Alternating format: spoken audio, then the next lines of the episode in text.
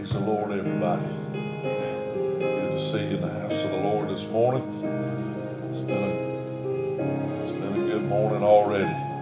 Been spend time with the Lord. I told Brother Chambly, reminded this morning, to see election results, reminded how desperately our country needs a move of God because it's a broke thing If you can't look at the current state of the just the economy. You don't have to be born again. Just look at the state of the economy and then vote for a Democrat. I, I mean, I don't, I don't know, know how to help you other than you need the Lord to fix some stuff up here. But we, our, country still desperately needs God. I'm not looking toward politics this, this morning. I'm looking toward heaven. I believe the promises of God are just as true for yesterday. So if you're able, we're going to ask you to stand with us. Let's invite the presence of the Lord in our midst this morning. Father, again, we humbled to be in your house, in your presence. In your presence, there's fullness of joy, at your right hand, pleasures forevermore. Lord, all of my hope, all of my faith, all of my confidence is in you. You've never lost. You've never failed. And I sing the chorus with all of heaven. Hallelujah for the Lord God, omnipotent reigns. You're in control this morning. We thank you for it. Pray you'll inhabit our praise. You'll anoint the preaching of the word. You'll touch our heart and life around this altar, oh God. We're forever grateful we ask it in Jesus' name. We're in your presence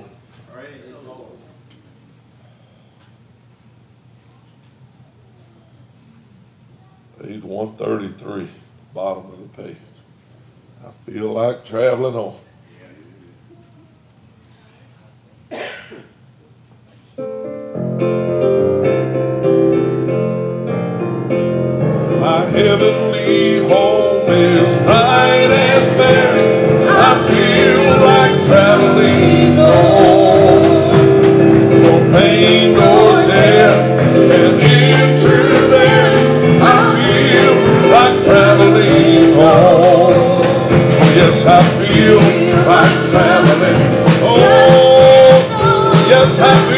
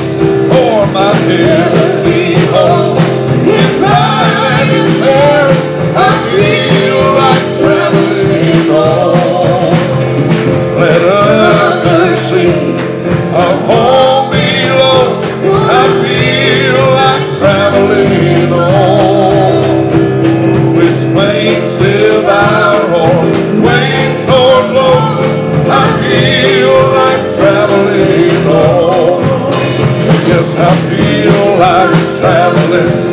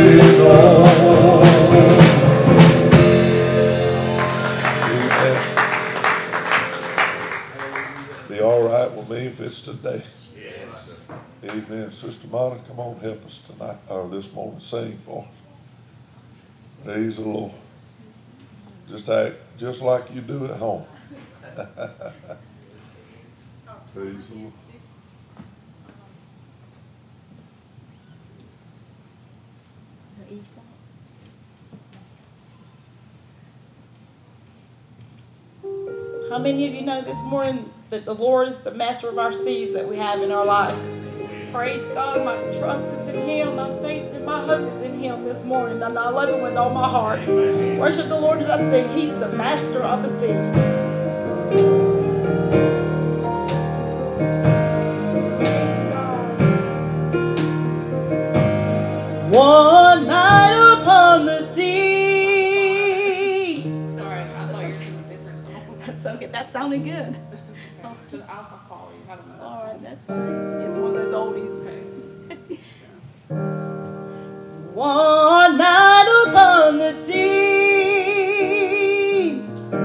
ship was tossing.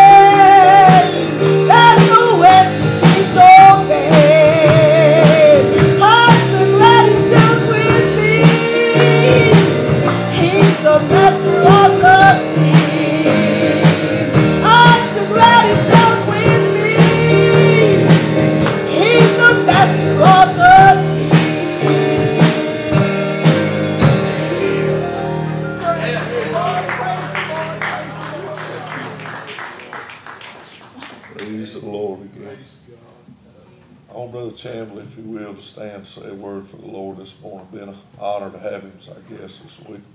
Well, it's been just a real joy to be here. I've enjoyed the Word of God, the worship, the fellowship, and uh, I've enjoyed just sitting here, brother, soaking it up, not having to do anything. it's just been wonderful. I just appreciate the hospitality and the invite to come. Amen. Just in case you're wondering, that's Brother Chambly's son, daughter-in-law, grandson, granddaughter. I'm so glad that they got to come to a camp meeting with us. And I'm honored to have them. Brother JP, stand, greet somebody this morning. Good to have you. It's Good to be in the house of the Lord. Just come looking to see what God's gonna do. Amen. Amen. Let's love his preacher as he comes this morning. Amen. We certainly do appreciate all of you that are here today. And it is a, it's a privilege of ours to be able to stand in this pulpit and, and uh, speak to you what I feel like God has laid upon our hearts today to share with you in this service. And we do want to say thanks to the pastor and all the church and for everything y'all have done up to this point and what you'll continue to do throughout the remainder of the next couple of days. And uh, I have enjoyed uh, being uh, in this uh, camp meeting with you. It's my first trip to this church, and uh, we just want to do our very best while we're here to share the gospel with you and feed those of you that are here listening to us live, and then those that are not here, we're going to do everything we can to help them to get here because they need to be live with us. Somebody say amen. I believe the best way you can have church, if you can do it, is to get to church and have church. Amen. Live stream has, has supported a lot of people. And I appreciate live stream because Jesus said that we would do greater works than he did. He never had the opportunity to preach as many people as I'm preaching to this morning. So that's greater, but it's not that I'm greater than he is. It's just greater works. Are you listening to me? And God knew that, that we would have the opportunity in 2022 to be able to preach to China, Africa, Europe, all over the world with just one message. So I'm asking you this morning if you would stand with me. We're going to go back to the book of Second Kings. Thank you so much for being with us today. It's good to it's good to have these pastors and all of those who are visiting with us today, and all the home folk that are here in church today. We certainly are glad to have you. And He is the Master of the sea. I'm going to talk to you on the second part of this message here this morning that we started out yesterday with. And uh, we're going to ask you to help us this morning just for a little while. I feel like God's got a few more things I need to say to you in reference to this scripture. 2 Kings 4 in verse 1. Now there cried a certain woman of the wives of the sons of the prophets unto Elisha, saying, Thy servant, my husband, is dead. And thou knowest that thy servant did fear the Lord, and the creditors is come to take unto him my two sons to be bondmen. And Elisha said unto her, What shall I do for thee? Tell me, what hast thou in the house? She said, Thine handmaid hath not anything in the house save a pot of oil. Then he said, Go borrow the vessels abroad of all thy neighbors, even empty vessels, borrow not a few. And when thou art come in, thou shalt shut the door upon thee and upon thy sons, and shalt pour out into all those vessels, and thou shalt set aside that which is full. So she went from him and shut the door upon her and upon her sons, and brought the vessels to her, and she poured out. Somebody says she poured out. And it came to pass when the vessels were full that she said unto her son, Bring me yet a vessel. And he said unto her, There is not a vessel more. And the oil stayed. Then she came and she told the man of God, and he said, Go sell the oil, pay thy debt, and live thy and thy children of the rest. Live thy and thy children of the rest. I want to talk to you again on the thought that it is already in the house right here today. You can be seated, but please don't sit down on me and help me just for a little while as we uh, endeavor to dig back into this again. I want to pick up where I left off yesterday morning, uh, and I, I was talking about this latest desperation. And as I look across and scan across this congregation here this morning, I see, I see all of you faces that are here today. And I do believe that there's somebody in the mix of us, and if there's not nobody in the mix of us, there's somebody standing in the pulpit with you that's in a desperate situation. I have some desperate things going on in my life that I desperately need God to help me with. And God's already told me to preach to you and to preach to me that He's already in the house and He's going to help us with our desperate situation. You see in our text, this woman was desperate. She was a desperate person. And the Bible says the woman said to the creditor, He is come. The creditor is come. He has come to take my two sons and to make bondmen out of them. Now I want you to look at those two words, is come. Is come. What does is come mean? Not just talking about it. not calling and harassing me on the phone about it, not threatening to take me to the court, is come. Not sending me mean letters and talking to me and threatening me and said, I'm going to take your sons. No, is come, sent to me, said, He is at the door. He is at the door. But not only is he at the door, there's somebody else that's in the house. Come on. When the devil's knocking at the door, there's somebody in the house with you. Y'all better help me preach here this morning. You see, let me make it a little bit plainer this morning by maybe just a little bit more personal to you. You see, cancer is come. Cancer is come. Bankruptcy is come. Death is come. Oppression is come. Depression is come. The creditors is come. They're already knocking at the door. In other words, it may be my house that now is in trouble. It may be your house that now is in trouble. It's not just your children that's on drugs. Now it's my house. My children are on drugs. It's not just your teenage daughter that is pregnant. It could be my teenage daughter that is pregnant. Are you listening to me? It- you see, it- it- it is not just some unknown, nameless soldier that is over in Iraq and may get shot and may get killed. It could be your son or your daughter, daughter or your husband or your wife that may be over there. In other words, it's right now in your house, at your door, knocking on your door. You see, many people go through foreclosures on house. And it may not be yours right now, but it could be yours in the distant near future. And when that happens, you're going to need somebody to help you. In other words, I want you to know today that it is come. It is come. He is at the door. He's knocking right now. And some reason we get a little more serious. All of us get a little bit more serious and a little bit more aggressive about it when it becomes our ship, our house, our boat that the devil is on. Amen. You see, she reached the place of desperation and she cried out to the prophet. Somebody say the prophet was already in the house. But not just the prophet was in the house, but there was a little pot of oil that was in that house.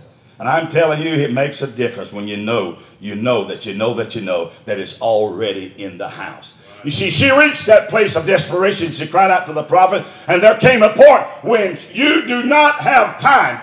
This morning, I'm telling you, we don't have time to waste. We don't have time to try to be cute in this service. We don't have time to try to just, you know, try to impress nobody in this service. You see, we need to cry out immediately. This camp meeting's going to be over in a couple of more mornings, as far as my part is concerned. And today, we don't need to wait till a couple of more mornings. We need to get what we need today in this service today.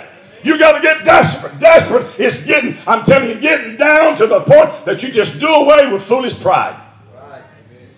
Desperation is getting down that you understand that the Bible says in Mark chapter 5 and verse 35, it says that Jairus, amen, that got desperate for his daughter. And the Bible says, and he that, that she would be healed, and it didn't, he didn't care, he didn't care what was going on. He saw Jesus. And when he saw Jesus, his reputation, amen, his religious, amen, background, he didn't care who saw him with Jesus. Because you see, he was a very high polluting person and he had a he had a you know, reputation across the land where he was in, and he did you know he didn't care whether people saw him with Jesus or not.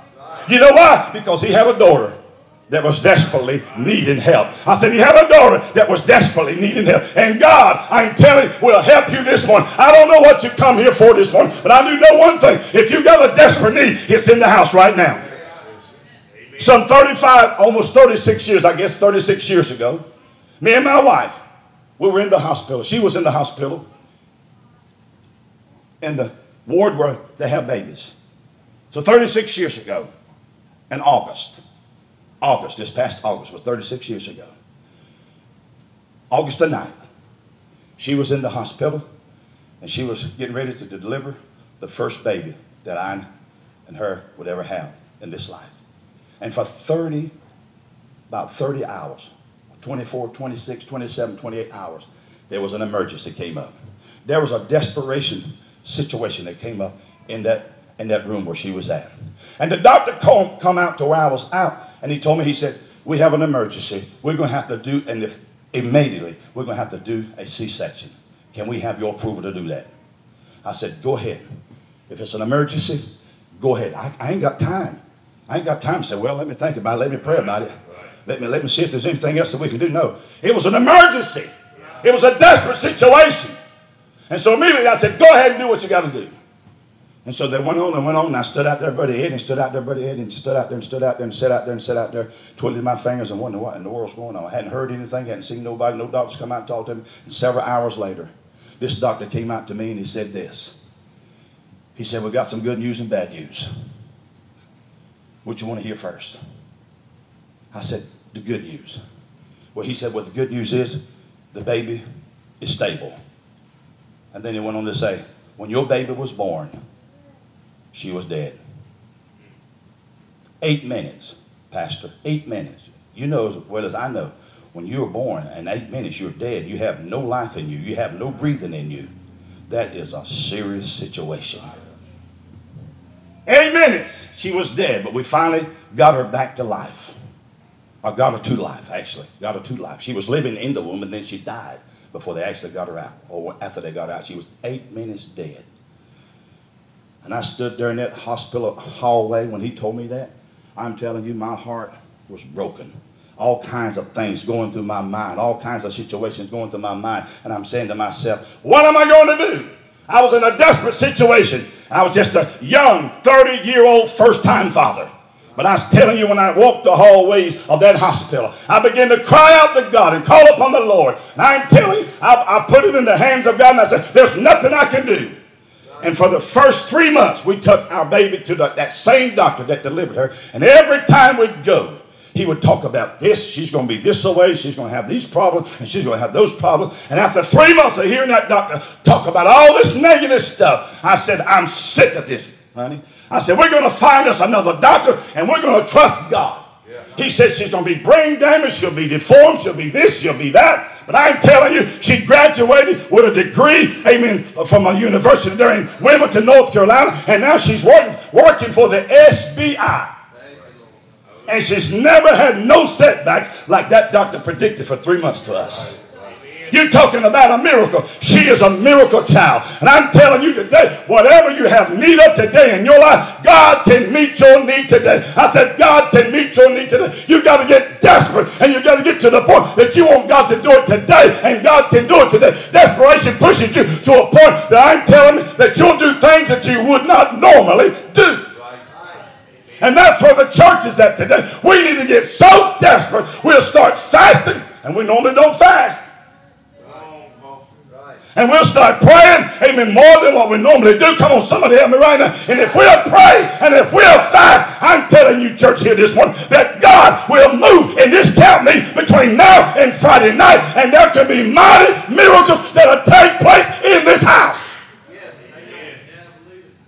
Yes, Desperation will cause you and push you to a place where you'll get out of your comfort zone. And how many of you are sitting comfortable there this morning? Come on, I know you are. You're sitting very comfortable. Amen. But you know what God told me to tell you this morning? I need to push you and you need to push yourself out of your comfort zone. You just don't need to sit there and cover. You need to do something that you don't normally do in a camp meeting morning service. Come on now. I said, you need to act in the way that you normally don't act in a camp meeting service. You see, why are you saying that, preacher? Because it dawned on me. It dawned on me this is what's happening. Some of you come here empty. The Lord told me to tell you, this is what the devil wants to do to you. Right. He wants to crush you. He wants to take all the joy. Come on, somebody to say the joy. He's going to squeeze all the joy out of you. And when he squeezes all the joy out of you, you ain't got no shout. You just sit there. Ain't saying nothing, ain't doing nothing. Come on now. Oh, I'm preaching to you this morning. I ain't mean about it either. I'm as nice and as kind as I can. And that's where the devil's got some of you right hand. He's got you squeezed down. And you're sitting there. What's the next move that preacher gonna do? I'm just a simple old preacher. I don't have no deep stuff like theology stuff like Brother Jimmy preaches last night about the eagle. I can't get that high. I'm staying low, baby. I'm gonna stay where I can. I'm gonna stay where I can preach the way I preach. Come on, somebody help me. Yeah. My God, my old voice is about half cracked. I've been having sinus effects for the last three or four months, and it's been affecting my voice. But I'm going to scream and holler. If I start sounding like an eagle, I'm going higher. But you know what God told me to tell you? Even though the devil's trying to put a squeeze on you and your life and your family, and things are going crazy. I know there's some desperate situations in lives of people that are sitting here this morning. But you know what God told me He's going to do this morning? Even though the devil's got you squeezed like this, that looks terrible, don't it? That looks like it's a mess, don't it? But look at this. Then when God blows into you, amen. This is where you're going to come out, and the devil's now squeezing you, and he can't do nothing with you. Why? Because you're not no longer empty, but you're full of the Holy Ghost. You're full of the power. You're full of the anointing of God. And God said, let the devil squeeze, but he can't squeeze your joy out. He can't squeeze your shout out. He can't squeeze your praise out. Why? Because you've got yourself in the know, and you've been filled with the Holy Ghost, and God is going to do a work in you. I'm telling somebody here today, you need to let God fill you up. I said, you need to let God fill you with the Holy Ghost. And before this revival and this camp meeting is over, you can be baptized with the initial evidence of the baptism of the Holy Ghost, with the evidence of speaking in other tongues as the Spirit gives you the utterance. You see, when the devil squeezes you out, what did I do with that bottle? What did I put it there? Here it goes. The devil squeezes you out, see, he puts a seal on it. See? It's a different story now. God wants to seal you with the Holy Ghost. I said, God wants to seal somebody here with the Holy Ghost this morning. Amen. There's some young people in here. There's some older people here this morning. You may not be filled with the Spirit. I don't know what your situation is, but let me tell you this morning. It don't have to be. It don't have to be camp meeting night. It can be camp meeting morning. God can fill you with the Holy Ghost this morning, just like God can fill you with the Holy Ghost tonight. Come on, somebody help me. I'm telling somebody here this morning, I'm desperate to see somebody in this church service today to receive a miracle. I want God to do something in your life. You see, God wants you and I to understand that He can do as just much today as He can tomorrow, and He'll help you today like He'll help you tomorrow. You see, you don't. You see, people will do desperate situations. They'll do. They'll do things. You see, people. They'll roll. They'll roll their eyes at you. You ever, you ever had anybody roll their eyes at you? I ain't talking about your wife or your husband. I know y'all do that. You, your wives and husband. Oh, come on, come on, come on. Somebody go ahead and smile at me. Yeah. Desperate people do desperate things. You know what? You know what happened? And you'll do this sometimes. You're not even desperate. You'll run red lights. Huh? When you get desperate and there's something going on, amen, you go right through a red light because you got somewhere you got to get to and it's an emergency. You got your lights are flashing, you got your horn blowing, and you're just going. Come on, somebody help me right now. If you got a, a matter of life or death situation and your wife is in the, in the back seat of the car and she's fixing to have your fourth baby, and something's going on crazy and you don't know what's going on, you're going to try to get to the emergency room, the hospital, or whatever you can, and you do things that you normally wouldn't do and drive the way you normally wouldn't drive. Why? Because it's an emergency.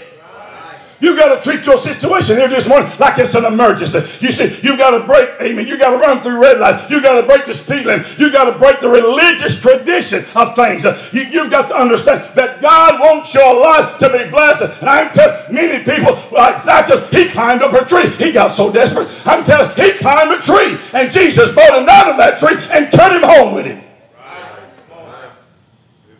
And Peter, Peter got so desperate. He was out there in that ship, and that ship was going to and fro and tossed and to and fro, and it was a bad storm coming up. And they saw this spirit coming toward, and the Bible said, Peter said, Lord, if he should bid me come, he did something desperate. He stepped out the boat.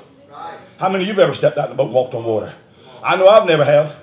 Matter of fact, I told Brother Jimmy, I said, that, that beautiful ocean out there we've been looking at for the last several days, I said, it's wonderful. He said, how, how far have you been out? I said, I went out 25 miles on a boat one time. I got so sick I like to die out there. And I said, when I got back to earth, I promised God and myself I'd never go back there again.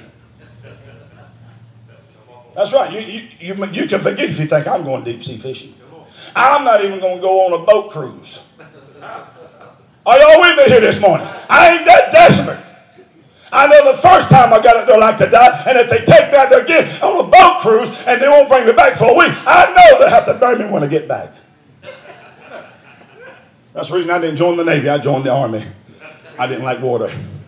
I like my feet on the ground. Come on, somebody help me right now. I said, I like my feet on the ground. Hallelujah to the Lamb. In other words, I've, I've, I've seen people that's so desperate, I've seen them crawl to the altar on their knees oh, before God.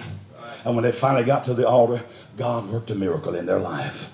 So whatever you got to do this morning, amen, obey God. Would you please obey God? Let God do in you what God wants to do in you. You see, there's some something about desperation that puts a fire in your belly. It puts a fire in your belly. When you get desperate, you will sometimes even look stupid and even do stupid things as far as people are concerned.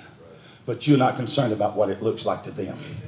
Because you see, you'll get to a situation that you don't, even, you don't even want to be dignified. And you know, we got a lot of dignified folks in church. They ain't going to shout because they ain't going to get the hairdo messed up.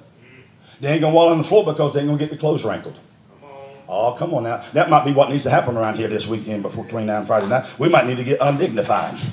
Come on, we, we might just, just need to get loose in the Spirit, get loose in the presence of God, and whatever God does in us and through us, we'll just throw up our hands and surrender to the divine order and will of God and the purpose of God, what God wants us to do. In other words, some of you need to shout that maybe you haven't shouted yet.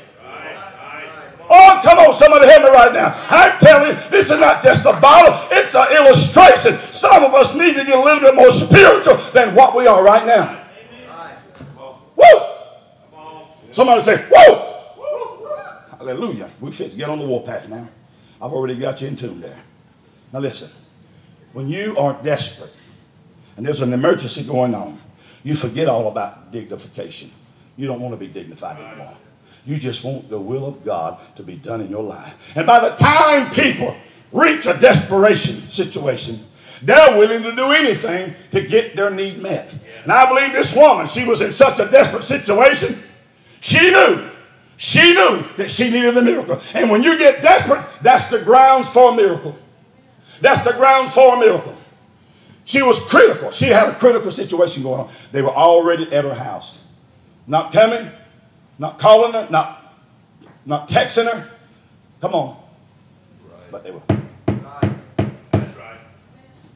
Who's that? We're the creditors. We've come to take your two sons to make bond service out of if you don't pay up your debt. What am I going to do now? I don't have no money. I'm busted and I'm disgusted.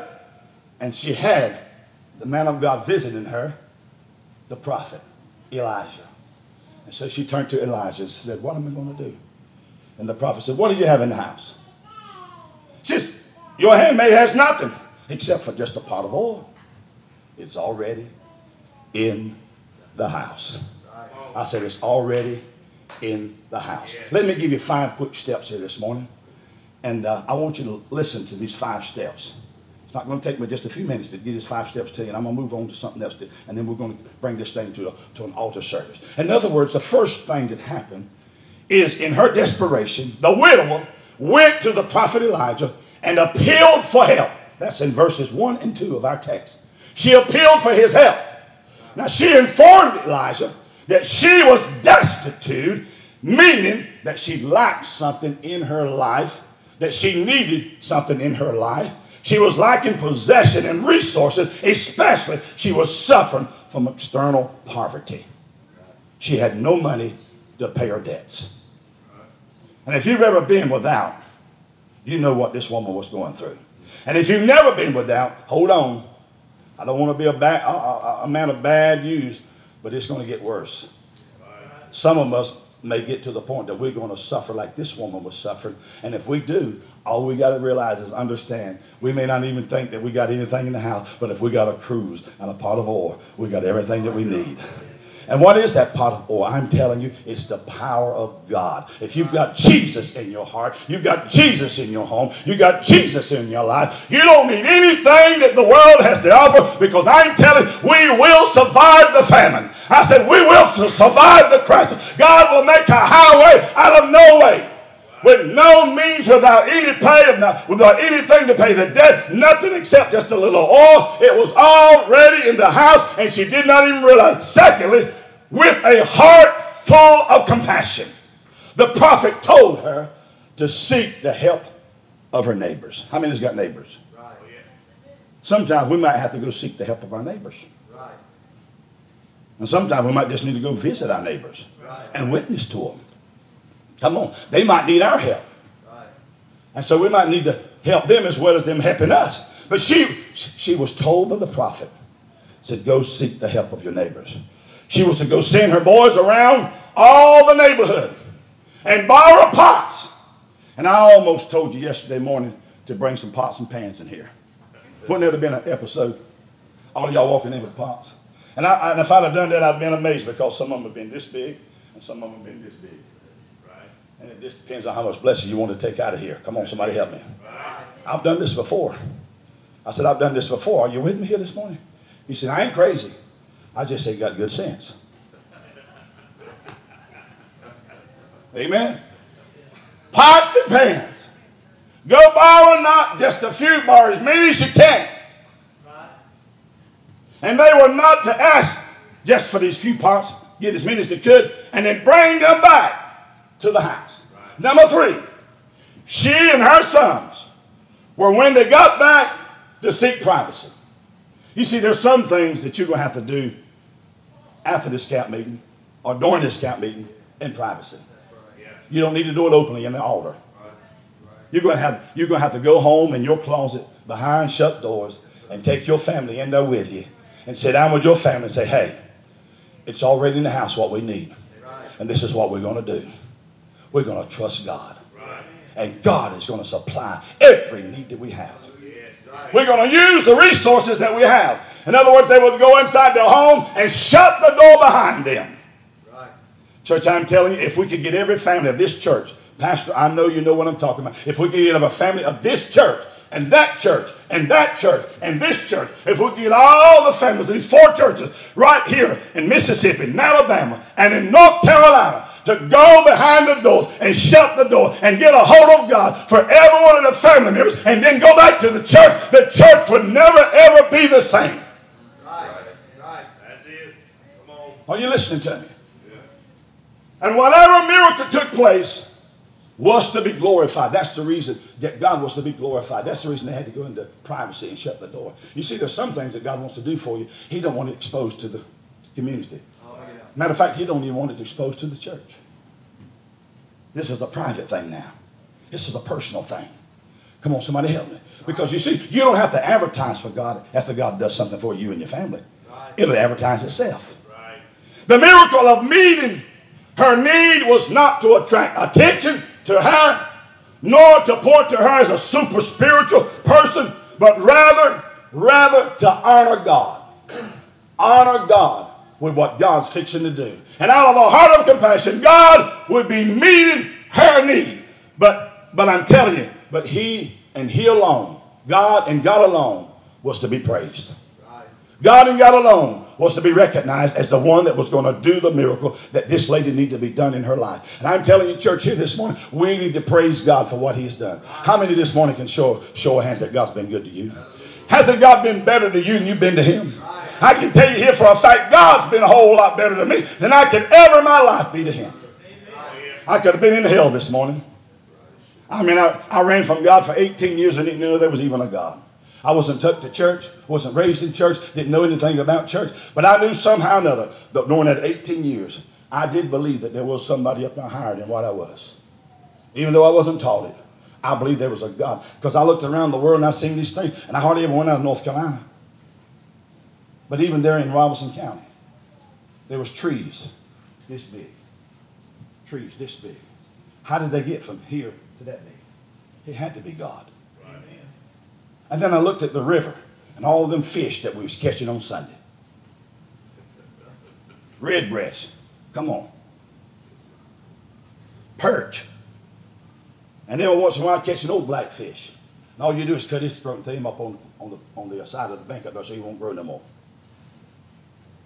And what about them old eel, eels? Them looking snaky looking things. Do them the same way. Cut them out and throw them on the hill because you don't want them to grow no more. Y'all looking at me mighty funny. I still have my pocket knife with me. You don't look too crazy up here now. I still got my pocket knife with me. I still know how to get scalps. My mama would tell me to go out there and kill that rooster or kill that chicken. You put him in that hot water. You know what you do to him, brother Eddie?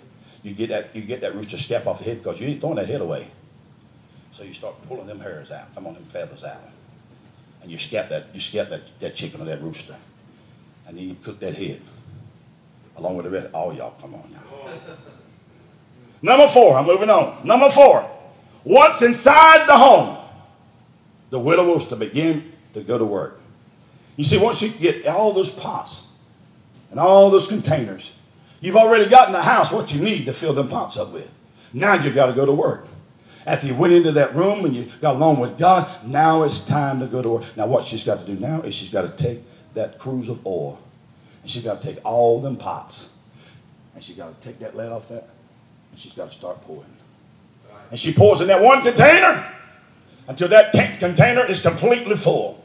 Then she pushes that to a side and she grabs another one. And she pushes that to a side and she grabs another one. And she pushes that to a side and she grabs another. And she pours and she pours and she pours until every container that has been borrowed is full. And then I'm telling you, my friend, things are improving right now.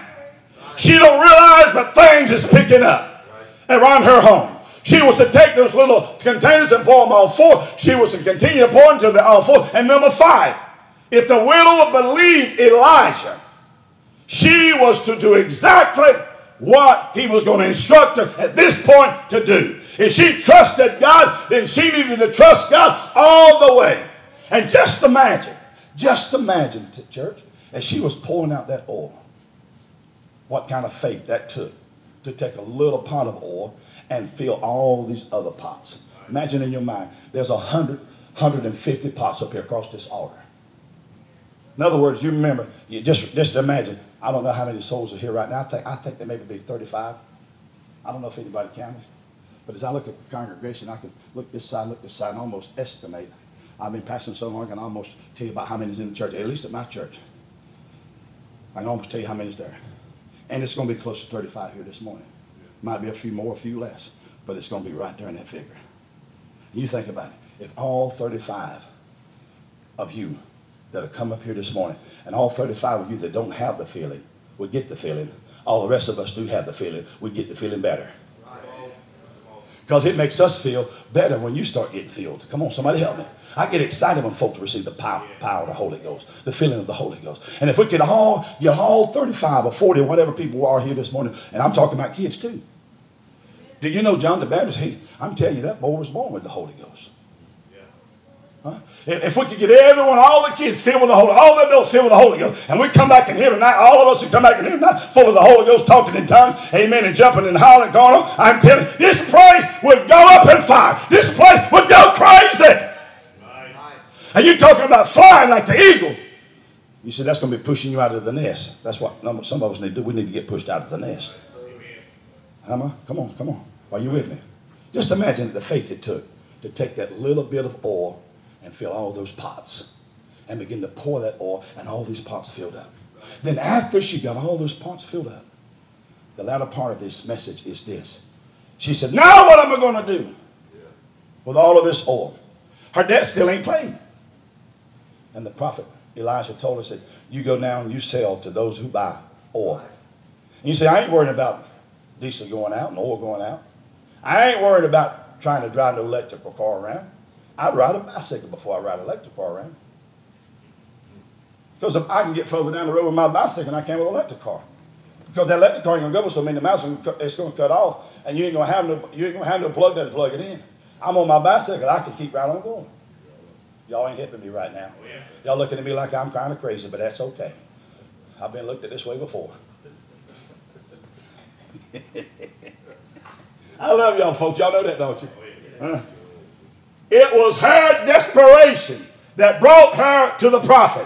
And it was her desperation that brought her to the place that now she went out and she sold all that oil.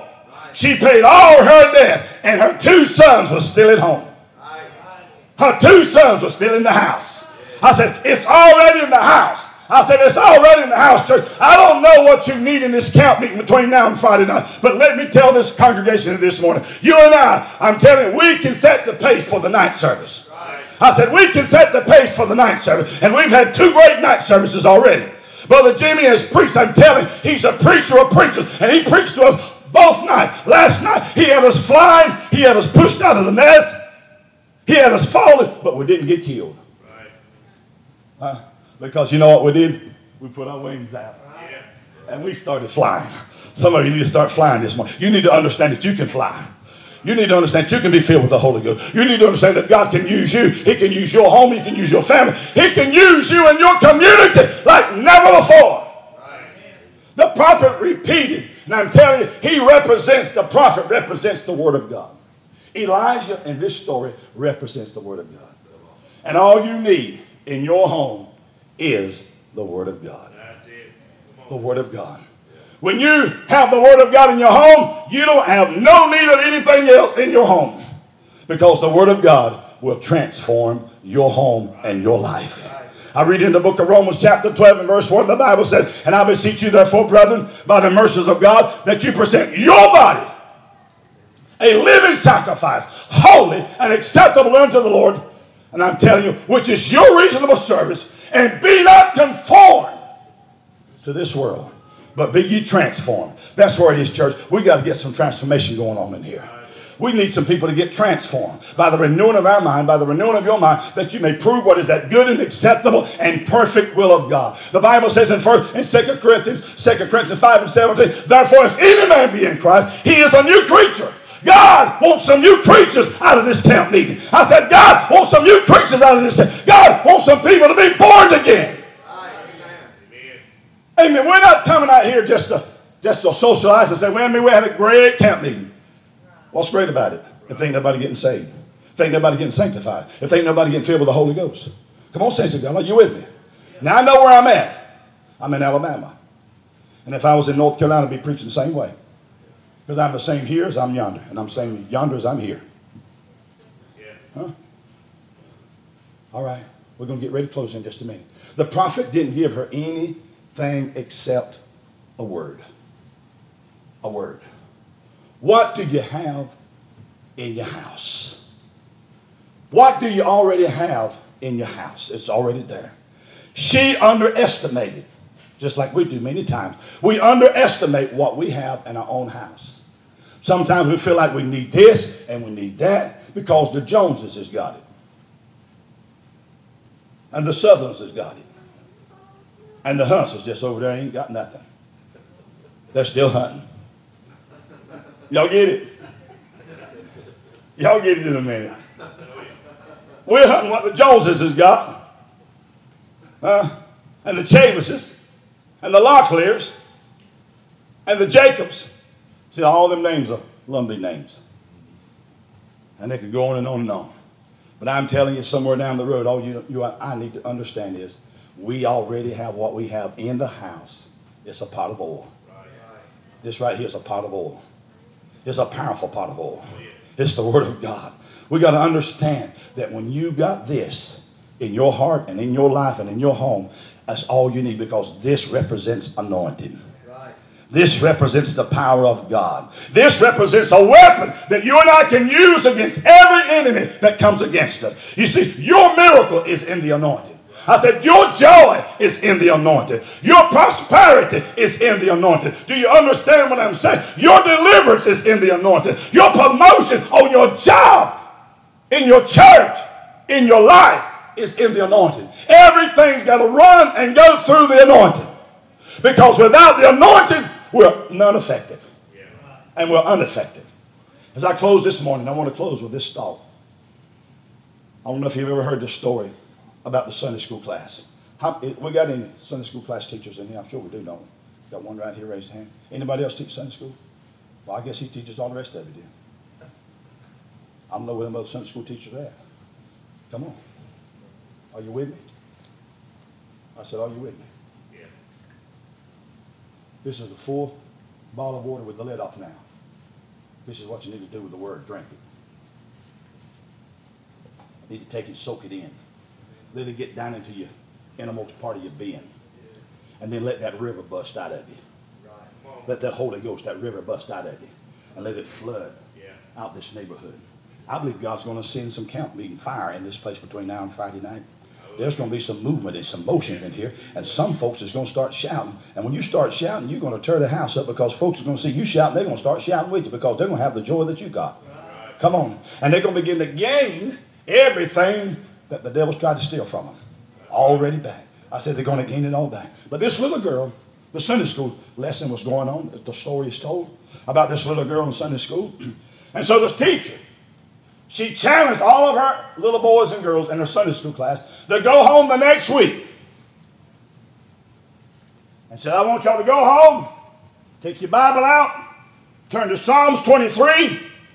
And I said, I want you to come back next Sunday morning, and we're going to ask for a show of hands for people to stand and quote Psalms 23. Now, I don't know about you, but as a little boy, years ago, if that would have happened to me, I wouldn't wanted to do it. And even now, as an adult, sometimes, I don't want to do it. Because, you know, it's a challenge to memorize the Psalms 23.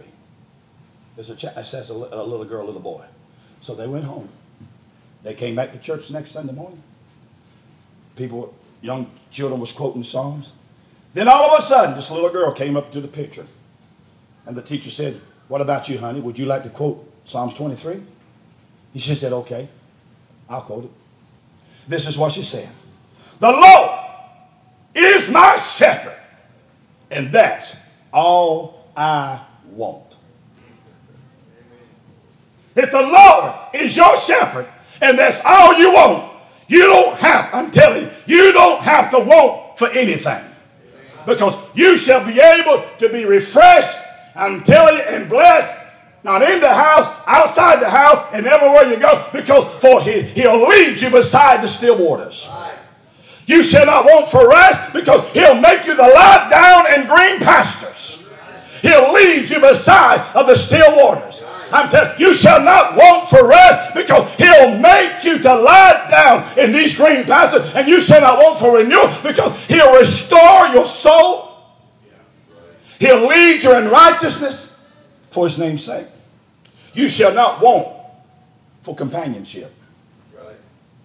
Because, yea, though, Sister Jones, you walk through the valley of the shadow of death, you won't have to fear no evil because he'll be with you. His rod and his staff, they'll be right there to comfort you.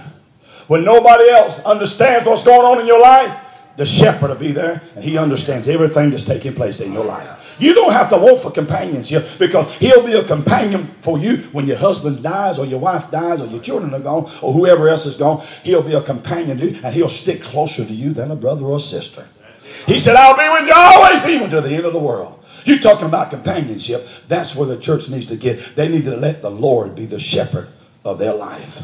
You shall not want for comfort because the rod and the staff, they'll comfort you. You don't even have to want for joy because the anointing, I said the anointing that he'll put on your head, the anointing, you don't have to want for joy. Thou anointest my head with oil, my cup runneth over. If we can just get the joy back in the church like it needs to be, we'll have cups that'll run over. And when them trucks, when them cups run over, you know what it's going to do, don't you? It's going to affect everyone down the pew that's sitting on the pew with us. We need to pray the prayer, church. God, help my cup to run over between now and Friday night. And everybody that comes into the house on services at Friday, between now and Friday night and sits on the pews where I'm sitting, let my cup run over because I want them to feel what I've been feeling. I want them to experience what I've been experiencing. I want God to do in them what I know that God can do in them because it's already in the house. I said it's already in the house. The blessings of God are already here. You don't have to want for anything good after this life is over. How many knows that after this life is over, we're going to be better off than we're in this life? Because we're going to a city of God. We shall not want for anything, amen, after this life is over because I'm telling you, he's going to take us and he's going to take care of us forever and forever. We're going to be in his presence forever and forever.